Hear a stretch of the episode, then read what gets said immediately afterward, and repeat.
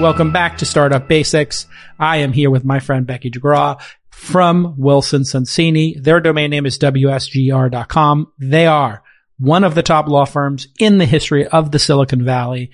They represented everybody from Apple to Google. They, they incorporated Google. They did the incorporation Google document. So you don't need to know anything else. And we're talking about basic things that you can screw up as a first time founder. And I love doing this series. I do it every 10 years or so on the pod.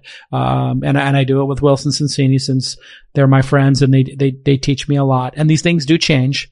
The thing I want to talk about is financing structures because that is something maybe corporate structure, maybe term sheets. They've changed a bit, but nothing has changed more than financial structures. We got safes, we got convertible notes, we got price rounds. Just walk us through what each one of those are and what are the broad strokes, pros and cons. Yeah, happy to. So I'm going to start with convertible notes. Um, these are My favorite. Really, these were really created as a faster, cheaper alternative to doing an equity round. The expectation is that the notes are going to convert into shares of preferred stock in the next round rather than actually be per- repaid. It's not, nobody takes out a convertible note with the expectation of, I want to get my money back. They really want to convert into shares in the future. So while the convertible note is outstanding, it is a debt instrument. So it does not show up on the cap table. It is a liability on your balance sheet a lot of people are like, well, no, like I'm giving a certain percentage to, to my investors.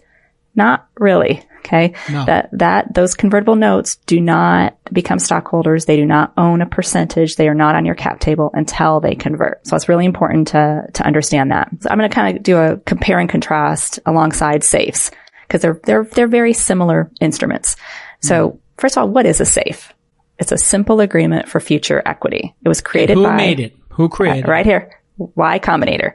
Got okay. It. So, so they came up with this and they came up with it as an alternative to the convertible note.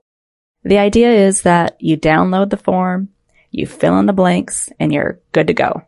You're, there's not a lot of negotiation. There's not my form, your form. We're going to have comments and go back and forth and get lawyers involved and lots of markups. You get the money into the company cheap and fast. And that's, that's the idea behind it. Um, so what exactly is this safe? It's not debt. It's not equity. It's something quasi in the middle. It's basically just a contract that you have where the company is promising and agreeing that we're going to issue you, the investor, some sort of equity in the future in connection with the next round. It's very similar to a convertible note in that they both have conversion terms, right? Like you can have discounts in both. You can have valuation caps in both. You're going to have you know, an automatic conversion feature or trigger in both. Some of the big differences are because the safe is not a debt instrument. It does not have interest. So there is no interest rate. It does not have a maturity date. So what that piece of it is, is there's kind of, there's not a forcing function for the next financing to have to happen within a certain period of time. The other big difference between the two is the YC safe is set up to convert into a shadow series of preferred stock. So what does that mean? Basically, when your, your new investor comes in and buys, let's say series A preferred stock and the YC safe converts into that same round, the safe is going to convert into what we call a series A-1 preferred stock. It's going to be exactly the same as a series A with the exception of the economics. The economics are going to be tied to the conversion price as opposed to the new money price. In convertible notes, most often you can structure them to, to also convert into shadow series. But more often convertible notes actually convert into the actual series, the series A in my example, that the new money is purchasing. So what does that mean? They get a step up in liquidation preference. If they convert it at 80 cents per share and the new money is being uh, put in at a dollar per share, they can, you do the calculations based on 80 cents per share, but their liquidation preference is based on a dollar per share. Which is good for the investor good for the investor. These investors took more risk than the later investors. They were there a year or two earlier. Yep. And now the safe was named safe. It feels really safe for a founder, But having been both of these things, I have seen the safes not be completely safe for the investors. And one of those issues is the conversion date. When I do a convertible note, we say in 24 months, I think is the standard, we're going to either have the option as the investors to take our money back. Never happens, but it's has to be in there, I believe, because it's a debt instrument and the IRS needs to believe that you have a debt instrument here. And so, yep, exactly. or it converts with a little bit of interest, de minimis, two, three, four, five percent, an amount of interest that the IRS would consider legitimate, not put in there as a, a, way of circumventing the fact that this is a loan. So people do not put in 0.001% interest, correct? Correct. What would you say the typical interest rate is? It, it varies. Or range? Um, I, I would say it's probably actually like on, on most convertible notes, probably six to eight. It's, it's, it's usually a real interest rate. It's a real interest rate. It's pegged off of not the low, crazy mortgage interest rates we have in the world, but not a credit card. So put it somewhere between those two numbers.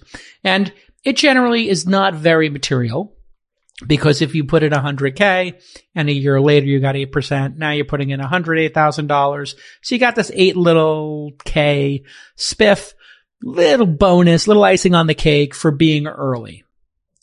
But what happened with these safe agreements is they don't have a definitive, at least in the default, correct me if I'm wrong, a default conversion date and they don't have an interest rate. Am I correct?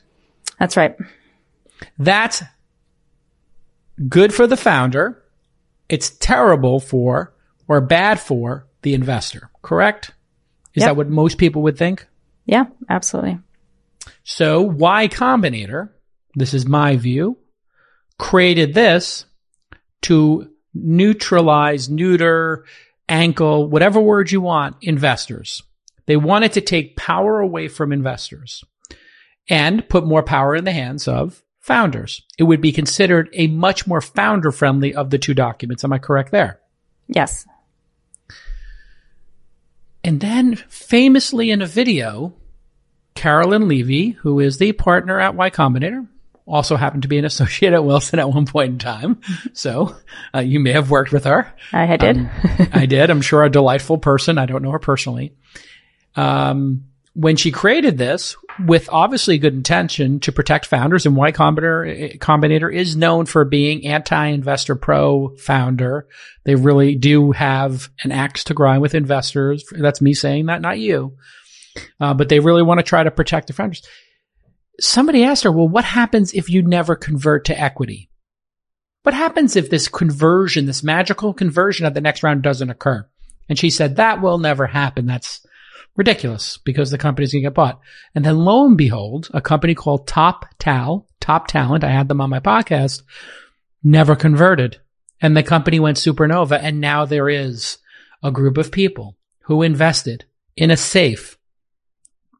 The company is in all likelihood their best investment in all time. And they still don't own equity. And the founder can sweep all the cash out of that company that has never converted and take it as profit. This edge case must be the talk of the town amongst attorneys.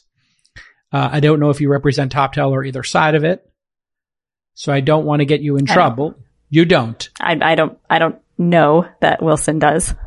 Okay, so just I don't personally. Aside, let's pretend there's a new company called Kouign-amann Pastries and Kouign-amann pastries, which are delicious. We both agree. Yes. Shout out B Patisserie. Kouign-amann Enterprises were to do this and it became the next, you know, uh, great company in America, billion dollar company. What would be the recourse of those people who gave the money through the safe? Does anybody even know at this point? Has it ever been tested? No, no, that's, that's kind of the, the tricky part. Um, the other, the, you're, you're nailing on a, a, a very important piece from an investor perspective. The other piece is what happens in a dissolution. Um, the, the safe likes to say in a dissolution, you got to treat me like debt, but everywhere else it says I'm not debt. We haven't had a big case actually come through where it was prominent investors that actually took it to you know, court to figure out what would actually happen with these safes. So there is, there is some uncertainty, um, to investors. And when the safes first came out, a lot of investors were like, I'm not touching these. I'm not, I'm not interested in them. I will say that that, that mentality has changed and we see safes and convertible notes almost equally at this point. point and investors have largely gotten on board with it. I think a lot of that has also to do with the overall uh, climate of being a little more founder friendly and tending that way over the last few years. Um, and I think a lot of investors are saying, look, I'm investing such a small amount in this, you know, first instrument. I don't really care. It actually helps mm. me because I don't have to have any legal involved either. So I'm putting in 100K and so be it. What comes of it comes of it. Now, there's something called a side letter. Yes. One of my favorite things in the world. Investors love them. I love I love a good side letter. To me, good side letters like you go to a great restaurant, they put a, they give you some olives, you know, some nice olives on the side. You didn't ask for it, but you get this little side, a little side order you didn't ask for. It's the amuse-bouche of the venture world for me. a little, a little, a little petit four at the end of the meal, if you will. And in my side letter, I say, listen, I'm Jason Calacanis. I'm, I'm good at this. You want to do a safe, Mazel Tov, you do a safe. I have an expiration date. It's got to convert at this dollar amount by this date. And I have to get equity because I'm not getting myself in a Toptal situation and then having my reputation ruined with my LPs. And I also would like some information rights and I want an update every month from you. Now I'm not, I've never sued a founder for not sending me a monthly update, but when you have an agreement that we're going to get a short monthly update and we have a decent amount of information rights. I, I, don't need to know what time people got to work every day, but I would like to know if I needed to what the bank statement says and how many months of runway you have. I ask for those three simple things. A monthly update, a conversion date on the safe where I know I will have equity by this date at this number. Uh, and, uh, yeah, just send me an update and, and some, and if, if I need it, can I, can I understand how much money we're making? Are you starting to see other investors do what I did, which is just create a backstop against the possibility of the Toptal situation reoccurring all the time? I'm not. Um, wow. I, hmm. I, I think, I think what, what, what most investors kind of mentality is when they invest in the safe is this is, this is a, a small dollar amount and that's such a corner case that I'm not going to over negotiate it. At what point will the dollar amount be worth bringing this up? Obviously at 25 or 50k people may not bring it up. Is there a dollar amount when people need to grow up and put in some some more controls in your mind and what would that dollar amount be for for you to if you were advising the the the investor side yeah i think i think if um and and this has changed recently um you know uh I, if you would ask me this question five years ago, I would have given you a different answer.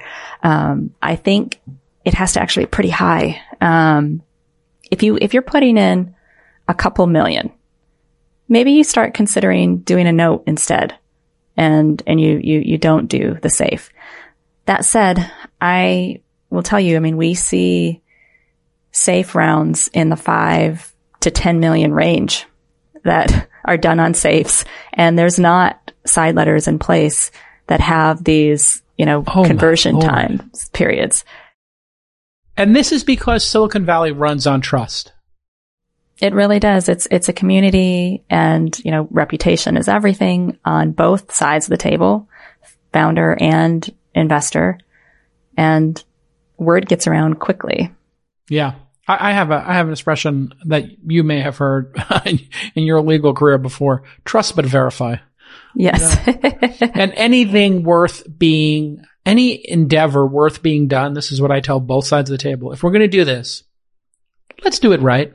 Let's paper it correctly because this is a 10 year, sometimes 20 year relationship. Let's do it right. All right. Let's explain briefly. Now that we've gotten through the convertible, we've gone through the safe, convertibles are safer than safes for investors. Safers are more friend, founder friendly. There's a lot of stuff that has not been tested with safes, but in our crazy community, people feel safe with safes. So I don't. I need to have some backstops there. I think ones that are going to be, you know, uh, I think these backstops are important. But finally, priced rounds. Pricing around results in a legal bill of thirty, forty thousand dollars. Typically, am I in the ballpark range? Probably a little more. Um, okay, 40, you know, 50.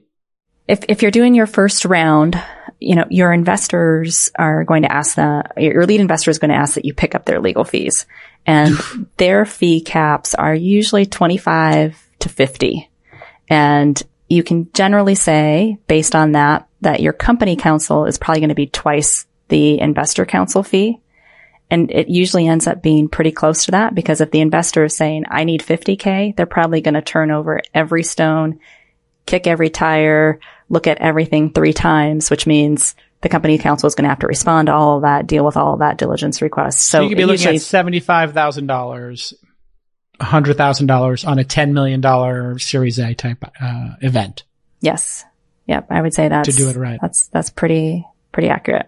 Founders who are in demand can say, uh, "You've got a billion dollar fund. You pick up your own legal fees." Some founders do that. Pretty rare. Pretty okay, rare. I'm one of them. I guess I'm rare. but the times I've raised money, I said, what? And, or, or I said, yeah, I'll, I'll pick up up to 10. And, and it, I, I just want to let founders know that could be negotiated if you do have a, a, a strong round. People un- try to understand why this is. The VCs are trying to get a return on their investment.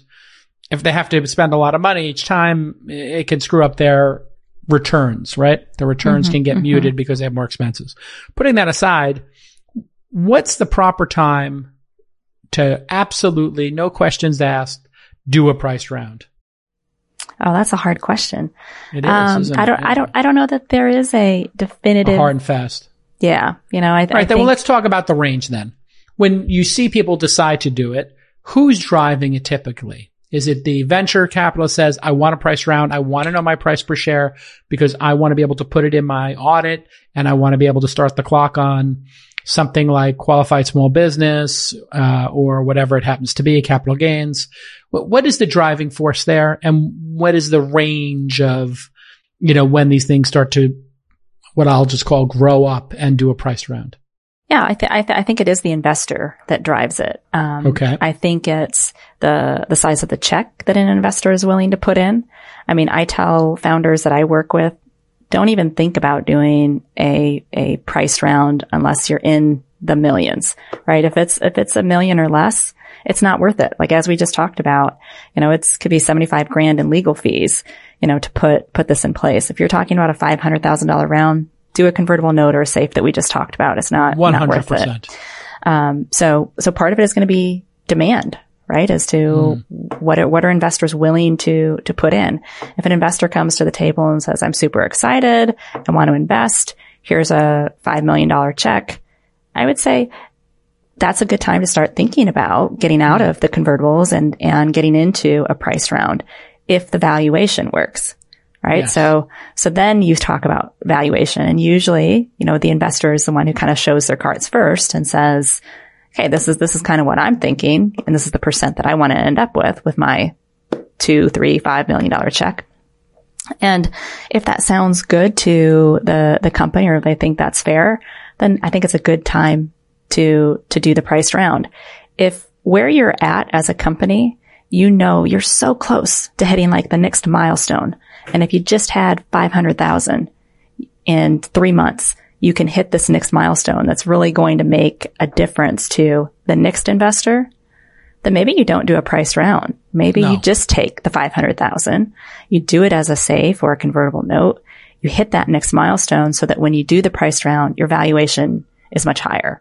I see this as such an astute point, Becky, because I see this all the time. I'll have a founder who's like, you know, they're growing 10% a month and they're like, God, if I just had another 500k to put into Facebook ads, or if I could add three sales executives or, you know, uh, four SDRs, sales development reps, this thing would rip.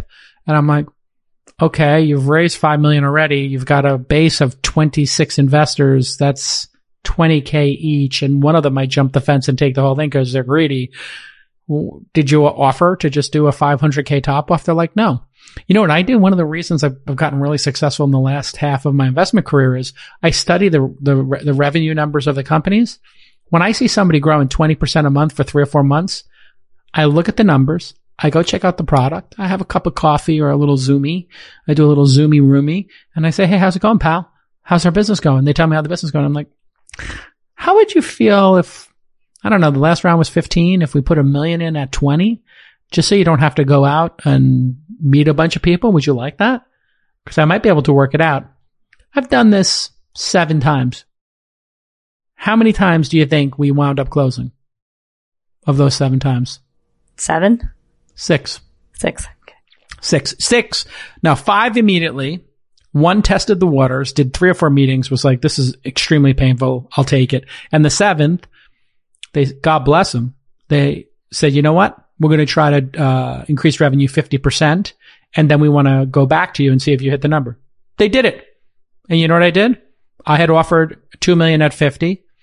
They, they doubled the revenue. And I said, how about two million at 90?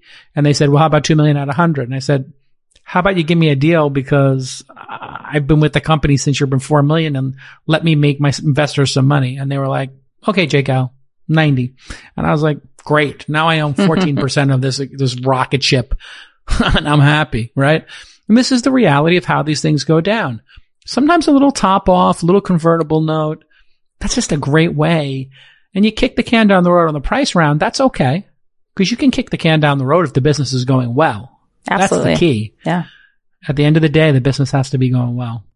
And I mean, there is, there is risk to that, right? Of, uh, if, if you have an investor at the door who says, look, I want to, I'm, I'm willing to do a price round. And I'm willing to put in a larger check that maybe you just don't need right now. It's hard to say no to money at the door, but it may be, it may be the, the better strategy sometimes. I, you know, I've developed a strategy after, uh, 30 years in business. I call it take the money. if a, it's there, take it. it's, it's, it's very interesting. It's basically somebody shows up and they put a bag of money on your door. And when, what I advise founders to do, if it's at a reasonable valuation, is to open the door and drag the bag of cash into the house, shut the door, lock it, and turn the alarm on. Take the money because you and I have been at this for 20 years. How many times have we watched capital markets go from what it is right now, lightning hot, to being turned off? I mean, six months ago, post when COVID started, how scary was that moment? How many companies did you see fold up shop and, and let go of half their employees? It's it's been very scary. Um, I mean, it, looking back where we are today, a lot of things have actually normalized, but nobody knew what was going to happen when it first hit. And on nope. both sides of the table, people were scared. I mean, the deals that were in the works were, Oh my God, get this closed as soon as possible. I don't care. Accept all of the terms that we've been fighting over. Just close. That's from the founder side. That's the from the founder side. That's from the founder founders side. Founders like, here's seven things that are really important to me. And then it's like, you can't leave your house for 30 days. They were like, rip that up, get, get, the money. Let's go back in. You're like, I, I mean, it's gotta be frustrating for you when a founder's like, I, I want to die on this hill. This is, this is a point that I will not give an inch on. And it's a, it's a point that doesn't matter. it is. And that, and that's where, to be honest, like, like good counsel who have seen this over and over and over again yeah. can provide some, some advice on that and try to guide them in the right direction in terms of, okay, what is it that you're really concerned about? What are you really trying to protect against? And here's all the other ways that you can do that. This isn't the one to fight over. Also, when you're the CEO founder, how many times in your career will end on this? Have you seen a VC magically decide they're going to replace the founder with themselves and start running the business? Not with themselves. They may say, themselves. yes, we do a founder search. yeah, they may say, you're not the right person for this role. Let's bring somebody else in. But, but even that, I mean, it, it an extraordinary happen. founder, an extraordinary founder has so much leverage by being good at what they do. It transcends Yes. all legal. It transcends all legal points. Yes. And I will say High performance. one of the, I, I get asked this question all the time of how can I make sure that I continue to have control? How do I make sure that I'm not going to get kicked out? How do I make sure that all of these rights that I'm giving to investors that aren't, they're not going to be abused? And I think there's actually just one really simple a- answer. And that's just kick ass at the business. If you Yeah, do that, ass. if you do that, investors are going to be happy. They're not going to try to get you out. They're not going to try to abuse their powers. They're not going to try to do crazy stuff. If the business is doing well, you're going to have an easy route. I mean, if you watch The Last Dance, Dennis Rodman got away with a lot of shenanigans because he knew how to rip down 22 boards in a playoff game. I'll leave it at that. Becky, thank you so much for doing this. Uh, if you want to get in touch with Becky, it's never too early. I mean, maybe not in the idea stage, but if you're starting a company, uh, R DeGraw, R-D-E-G-R-A-W at WSGR.com. They're my attorneys. They do a great job. And you can tell just from the passion here in the, in the, in the startup basics we do every decade that you really care about this stuff and you love doing it, don't you? Absolutely. This is the fun part. This is the fun part. All right. we'll see you all next time. Thanks, Becky. Bye bye.